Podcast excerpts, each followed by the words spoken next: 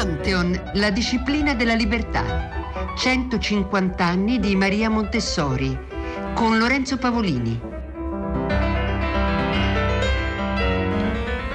Buonasera e benvenuti alle ascoltatrici e agli ascoltatori di Radio 3, 10ª puntata. Continuiamo a ragionare intorno a scuola, apprendimento e tecnologia. Testo croce. Croce. Testa. Testo croce. Croce. Testa. Testo croce. Testa. Croce. Testa. Croce. Testo croce. Croce. Siamo in collegamento con l'ingegner Mario Valle, che è un computer scientist, uno scienziato dei computer, lavora presso il Centro Svizzero di Calcolo Scientifico di Lugano, luogo pieno di supercomputer. Si è occupato, tra le altre cose, anche di visualizzazione di concetti astratti. Di questo vogliamo parlare con lui in relazione alla sua passione per Montessori. Lei ha scritto 3 anni fa La pedagogia Montessori e le nuove tecnologie, dalle edizioni Il Leone Verde, e noi vogliamo raccontare agli ascoltatori di Radio 3 come è avvenuto questo suo incontro. Appunto, lei non è un pedagogista. In questa trasmissione noi spesso sentiamo pedagogisti, ma anche scienziati, matematici. Vediamo che insomma tra questi due mondi ci stiamo avvicinando sempre di più, e in questi giorni figuriamoci, e con lei non potremo certo esimerci, visto che lei è un esperto proprio dell'analisi dell'impatto delle tecnologie sull'ambiente scolastico, di quello che sta succedendo in questi giorni. Ma partiamo dal suo incontro con Montessori. Ecco, il mio incontro è stato piuttosto particolare, diciamo, nel senso che per una serie di motivi abbiamo dovuto togliere nostro figlio dalla scuola materna comunale che avevamo vicino a casa, e ci siamo messi alla ricerca di una scuola in cui non ci interessava tanto il metodo educativo. Quello che ci interessava è che venisse rispettato. Puoi immaginare che, diciamo, nell'altro posto non era stato proprio rispettato come persona. Per una serie di passaparola ho detto, c'è una scuola Montessori abbastanza vicino a Varese, dove abitavamo all'epoca, e andiamo a vedere che cos'è. Premetto che io di Montessori non conoscevo assolutamente niente, tranne i luoghi comuni che girano, le seggioline basse, i materiali di legno e poco più. Mia moglie qualcosa di più conosceva, perché ha studiato scienze dell'educazione, per cui anche se Montessori non è che sia trattata tantissimo anche all'università. Niente, sono rimasto veramente colpito da quel primo incontro, dal silenzio, dalla concentrazione, dal vedere questi bambini impegnati, non obbligati, impegnati, interessati a quello che stavano facendo. E quindi alla fine l'abbiamo iscritto lì. Come ogni genitore, quello che mi interessava e vedere mio figlio felice, ed era felice di andare a scuola, felice di raccontarmi quello che stava facendo, anche se devo dire non è che capischi esattamente che cosa facevano tutto il giorno lì. Poi la scuola organizzava molti incontri per spiegare appunto ai genitori cos'è questo Montessori, che cosa fanno tutto il giorno questi bambini, e quindi sono andato a informarmi un pochettino. Ecco, Mario Valle, e cosa ha trovato nelle scuole Montessori a proposito di tecnologie? Le racconterò un piccolo fatto che mi ha dato da pensare. Quando era ormai alla primaria mio figlio, avevano un computer collegato in rete in classe, ma la cosa strana è che i bambini, ragazzini ormai, la fila la facevano davanti a una vecchia macchina da scrivere meccanica. Cioè, avevano i turni, le liste d'attesa, manco fossero in aeroporto. Perché? Non perché qualcuno gli avesse fatto un lavaggio del cervello o detto che le tecnologie sono malvagie o demoniache o qualcosa del genere, ma perché, come in tutti i materiali di una scuola Montessori, era qualcosa che in quel momento soddisfava le loro esigenze di crescita. Perché non lo so. Forse il fatto di vedere i tasti, che quando pigi il tasto succede qualcosa, non lo so, però fatto sta che in quel momento quel materiale lì soddisfava le loro esigenze di crescita. Come tutti gli altri materiali, non sono dei materiali didattici, cioè che servono all'insegnante per spiegare qualcosa. Vengono chiamati materiali di sviluppo, perché è questo lo scopo che hanno: sviluppare la personalità, il carattere e le capacità dei ragazzi e delle ragazze, che sono più tecnologiche dei maschietti spesso. Ecco, lei, ingegner Mario Valle, poi ha avuto modo, studiando più da vicino il metodo Montessori alla luce anche di quella che è la sua attività, ad esempio di cominciare a capire che cosa pensasse veramente Maria Montessori della tecnologia del suo tempo. Sì, perché era una curiosità che mi era rimasta, cioè come mai funzionano dei materiali che sono ai nostri occhi obsoleti? Legno, incastri, perline, non ci sono computer, non ci sono tablet, non c'è niente, diciamo, di tecnologico. E mi è capitato fra le mani un numero dell'archivio Montessori che sta ad Amsterdam, di un paio di paginette scritte da Maria Montessori, probabilmente intorno al 47 in India, in cui scriveva, stava buttando giù la prefazione per un libro sulla tecnologia nella scuola. Ovviamente la tecnologia del suo tempo, si parlava di computer ovviamente. Però da questo testo e dall'introduzione che è stata scritta dalla sua bisnipote Carolina Montessori, viene fuori l'immagine di una donna comunque proiettata nel futuro. Il futuro che ai suoi tempi era il telegrafo, i filmati, i film, però era interessata a queste cose. Io avrei bisogno di un po' di legna che si tagli facilmente e che non lasci schegge, e poi anche di un seghetto, di un po' di vernice e della colla. E poi, guardi, ora vi faccio vedere, queste sono le forme che dovrei costruire. È possibile? È possibile. Questi materiali qui, dunque vecchi di 100 anni fa, i bambini li adorano ancora, identici, la passione che loro hanno con questi materiali, sempre che siano adoperati in un clima tranquillo, in un clima in cui non c'è l'aggressività dell'adulto, in cui non c'è questa modalità del mettere i bambini gli uni contro gli altri, no?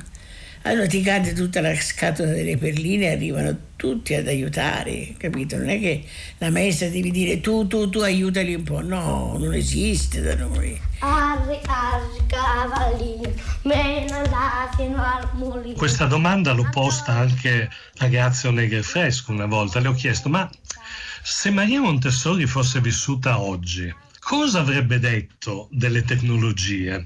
Perché c'è stato un periodo in cui giravano molti articoli e dicevano: se Maria Montessori fosse vissuta adesso, cosa avrebbe detto dell'iPad, cosa avrebbe detto della LIM e così via. E Grazia mi ha risposto che Maria Montessori era una persona molto curiosa e quindi sicuramente si sarebbe informata, avrebbe visto che cosa sono queste cose, le reti sociali piuttosto che i computer e così via.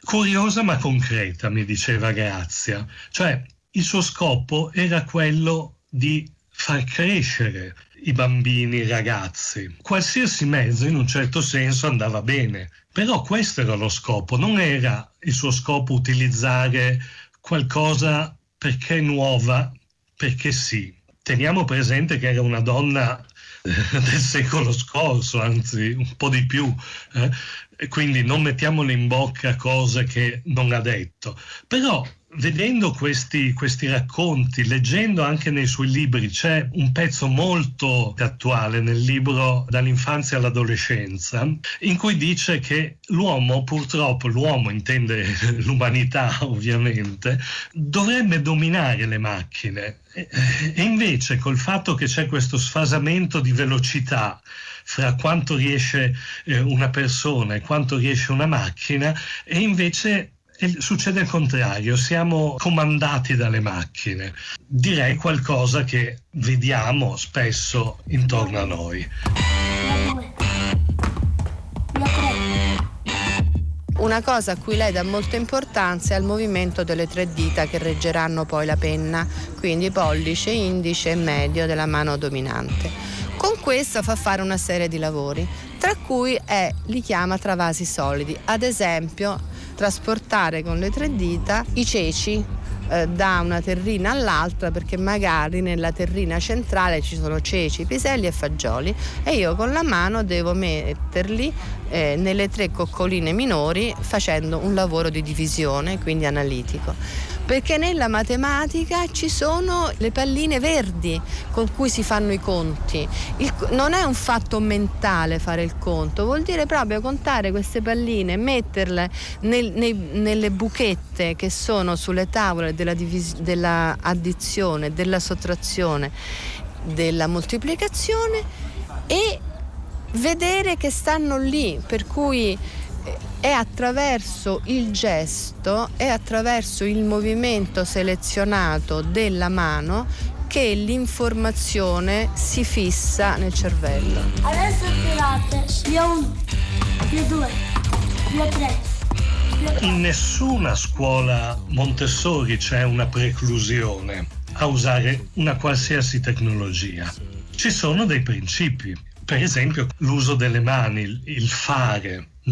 Ecco, un tablet riduce tantissimo la possibilità di uso delle mani. Le faccio un esempio, uno strumento che a me è di grandissimo aiuto, che sono le mappe mentali, funziona proprio perché vengono fatte a mano usando i colori, usando i simboli, usando le parole, usando le linee, le frecce, qualsiasi cosa serve per pensare, perché attraverso la vista i concetti arrivano molto più diretti alla nostra comprensione rispetto a un ragionamento intellettuale. E il fatto di usare le mani, quindi di muoversi, di mettere in ballo anche tutto l'aspetto del movimento, aiuta a pensare. Ci sono fiore di studi, non da ultimo anche lo scriveva Giacomo Rizzolatti in un suo libro, il cervello che agisce è un cervello che comprende. Quindi, ritornando alle mappe mentali, ci sono fiori di strumenti informatici per disegnare le mappe mentali, e vengono carine, vengono bellissime, ordinate, ma non è la stessa cosa. Lo scopo non è fare una mappa bella, magari quello è l'ultimo passo del processo di ragionamento. Lo scopo di una mappa è pensare, farsi venire le idee piuttosto che riassumere un testo e così via. Alla fine, almeno io faccio così, quando devo preparare, non so, una presentazione, un corso, parto da un grosso pezzo di carta, pasticcio, collego, disegno, scrivo, faccio un po' di tutto. Quando l'idea comincia a prendere forma, allora sì che uno strumento informatico mi aiuta, perché ovviamente spostare qualcosa su uno schermo è molto più facile che spostarlo su un pezzo di carta che devo cancellare e riscrivere, ma quello è l'ultimo passo. Se sono riuscito a passare le idee. Molto chiaro procedere su questi parallelismi tra come si trova ad agire anche lei. Abbiamo detto, uno scienziato, si occupa in un centro di calcolo svizzero spesso proprio anche di come vengono visualizzati i concetti astratti. E lei si è accorto, avvicinandosi al pensiero di Montessori, di alcuni parallelismi tra la sua modalità di essere uno scienziato sperimentale e quelli scoperti da Montessori e appunto alla base del suo metodo. Esattamente, è stato, se vogliamo, il primo innesco di questo mio interesse, perché io all'epoca mi occupavo appunto di visualizzazione scientifica, che vuol dire con i supercomputer si producono tonnellate di numeri, ma lo scopo non è produrre numeri, lo scopo è capire un fenomeno, capire come va la natura, come va qualcosa. E quindi il meccanismo principe è prendere questi numeri e trasformarla in qualcosa di visivo, che sia un banalissimo grafico che conosciamo tutti, che sia un modello tridimensionale, che sia, non so, la struttura di una proteina in 3 dimensioni, quindi qualcosa che allo scienziato arrivi tramite gli occhi. Lo sappiamo benissimo, abbiamo una capacità di riconoscere schemi, configurazioni, regolarità incredibile, senza doverci pensare su. E mentre ragionavo in una di queste presentazioni fatte dalla scuola, di colpo mi sono reso conto che lì a scuola facevano esattamente la stessa cosa. Cioè prendevano dei concetti astratti, il concetto di numero, il concetto di parte del discorso in grammatica e così via, e li trasformavano in qualcosa che al bambino, al ragazzo, al ragazzino, arrivava attraverso i sensi, attraverso gli occhi, attraverso le mani. Quindi mi sono reso conto, caspita, quello che fanno qui e quello che faccio io è esattamente la stessa cosa. Trasformare qualcosa di astratto in qualcosa di concreto che possa passare attraverso i sensi.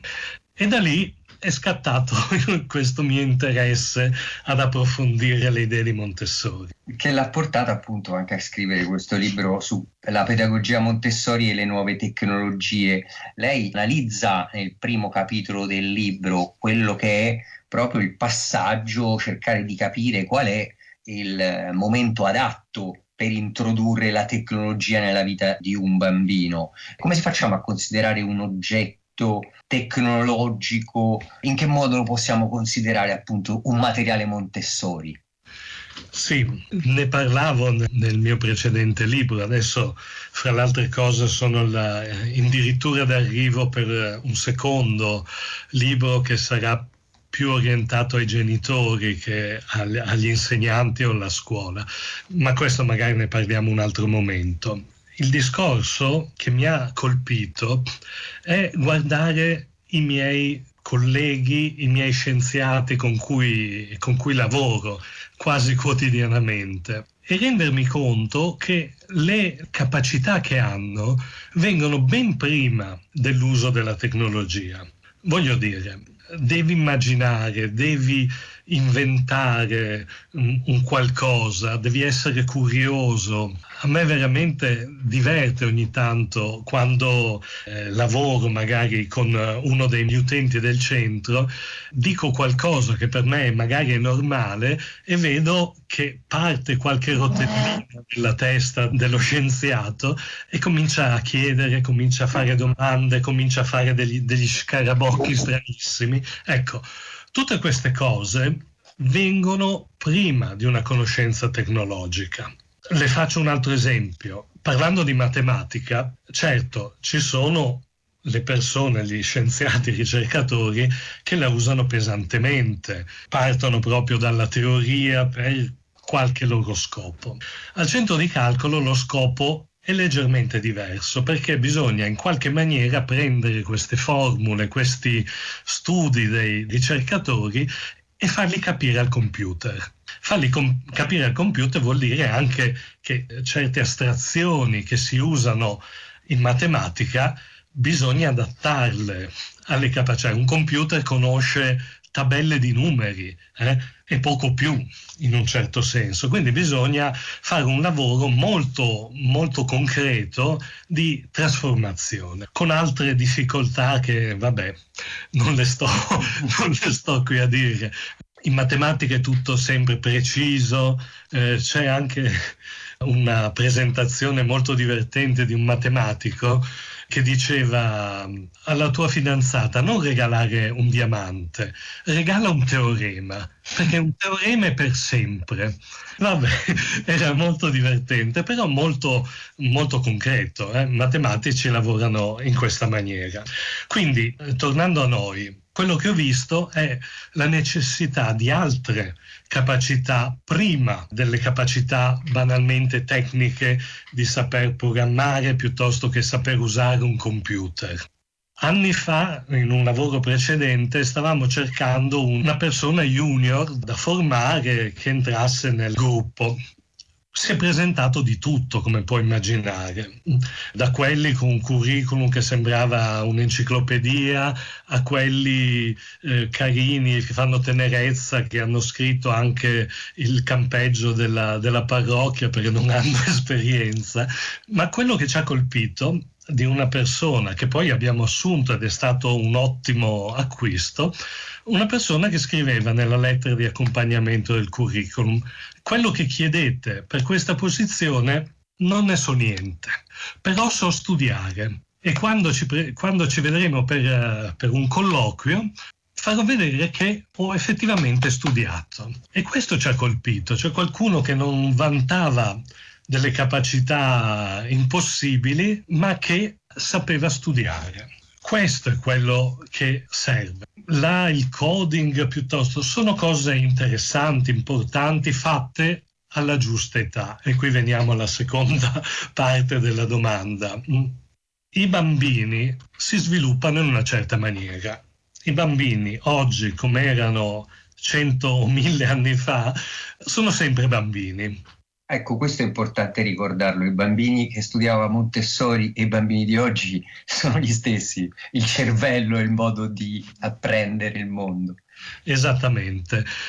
Certo, alcune cose cambiano, ma qualsiasi apprendimento ci cambia il cervello, se no non apprenderemo niente. E quindi il cervello di un bambino segue certe fasi di sviluppo che sono legate a proprio come all'interno della scatola cranica stanno cambiando i collegamenti fra i neuroni, tutto quello che c'è dentro il cervello. Montessori era arrivata a capire questi passi anche senza le tecniche, gli strumenti che hanno adesso i neuroscienziati. Quindi tanto di cappello per la genialità, ma fondamentalmente quello che diceva è: guardate che quello che succede nei primi 6 anni di vita è la base di quello che succederà, di come si comporterà praticamente per tutta la vita. Quindi è importante in quel momento lì far crescere il bambino o la bambina, prima di istruire o addestrare in qualche maniera. E questo non vale solo per la tecnologia, vale anche per...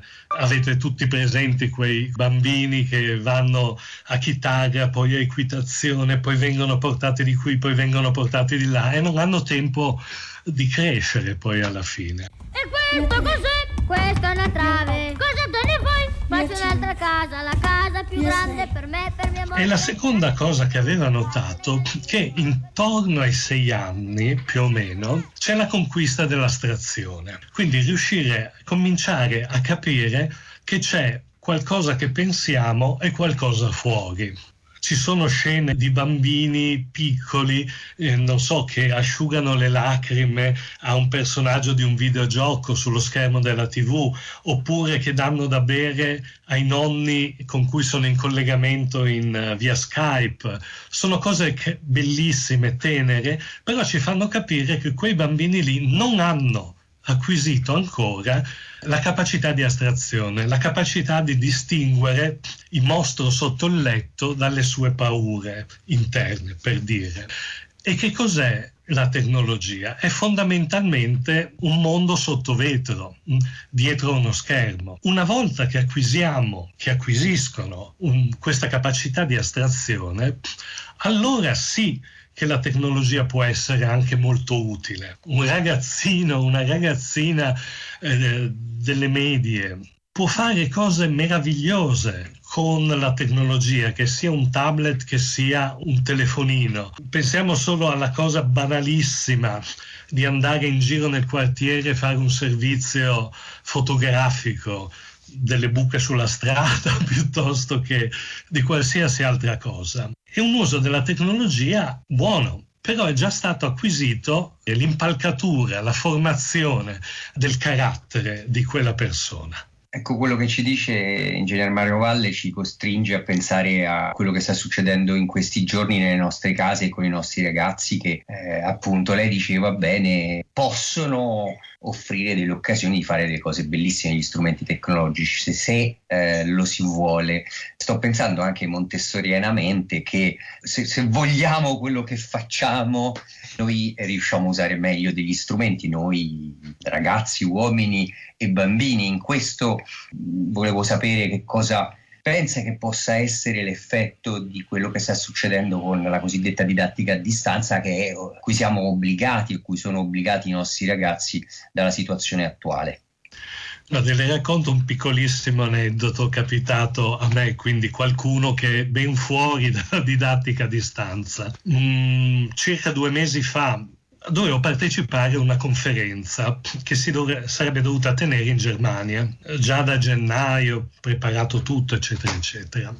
Ovviamente non si è tenuta, si è tenuta in remoto. Presentazioni interessantissime, slide belle, ma mancava qualcosa, mancava la cosa fondamentale per una conferenza, che è quella di stare lì intorno al coffee break, chiedere ma tu su cosa stai lavorando, io sto facendo questo, creare contatti, creare conoscenza, scambiare esperienze.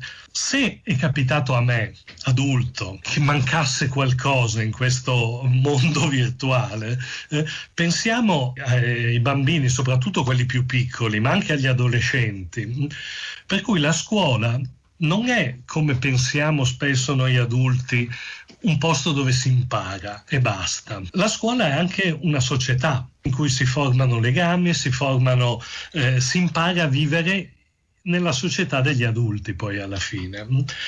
Soprattutto un bambino piccolo, questa cosa manca tantissimo. Il fatto di poter stare con i loro compagni. A settembre abbiamo organizzato fra le associazioni Montessori della Lombardia un piccolo incontro virtuale in cui uno degli interventi è stato una raccolta di interviste a bambini che raccontavano com'era questo stare a casa, fare scuola da casa. Quasi tutti dicono mi mancano i miei compagni, mi manca la maestra. Per i più piccoli, per gli adolescenti forse ancora peggio. Io ho un adolescente in casa, mio figlio, e ho visto questo anno di liceo fatto in remoto, mancava qualcosa. Appena potuto uscire con i suoi compagni, la felicità. Adesso ancora peggio, all'università in remoto, perché non si può frequentare le aule, e l'aspetto più importante a mio avviso di un'università, che è quello di stare assieme coi compagni, scambiarsi le idee, studiare assieme, fare anche cavolate assieme, non importa, manca completamente. Certo, la didattica funziona. Invece di didattica a distanza io la chiamerei didattica d'emergenza, perché l'impressione che mi dà, non l'ho studiato a fondo, ma l'impressione che mi dà che molti insegnanti, per carità, con tanta buona volontà, con tanto sacrificio, però non fossero preparati a questo tipo di lavoro con i loro studenti.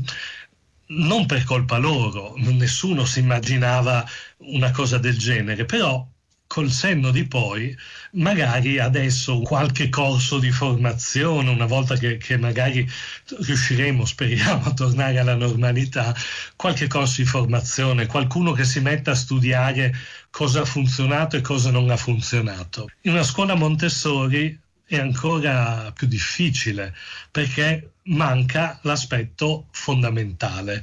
Montessori non è una didattica teorica, è una didattica pratica. Se non gli dai in mano i materiali, manca tutto.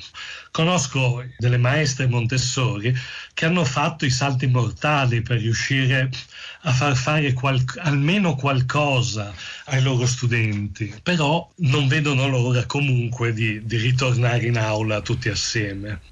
E non vediamo l'ora di tornare a fare le cose insieme, veramente, Ingegner Mario Valle, e veramente di pedagogia dell'emergenza, quella che stiamo cercando di applicare anche in questi nostri giorni. Maria Montessori se ne intendeva e qualcosa del suo approccio a 100 anni di distanza anche sotto quel profilo ci può essere utile. Ne parleremo nella prossima puntata. Intanto noi la ringraziamo e le auguriamo una buona serata.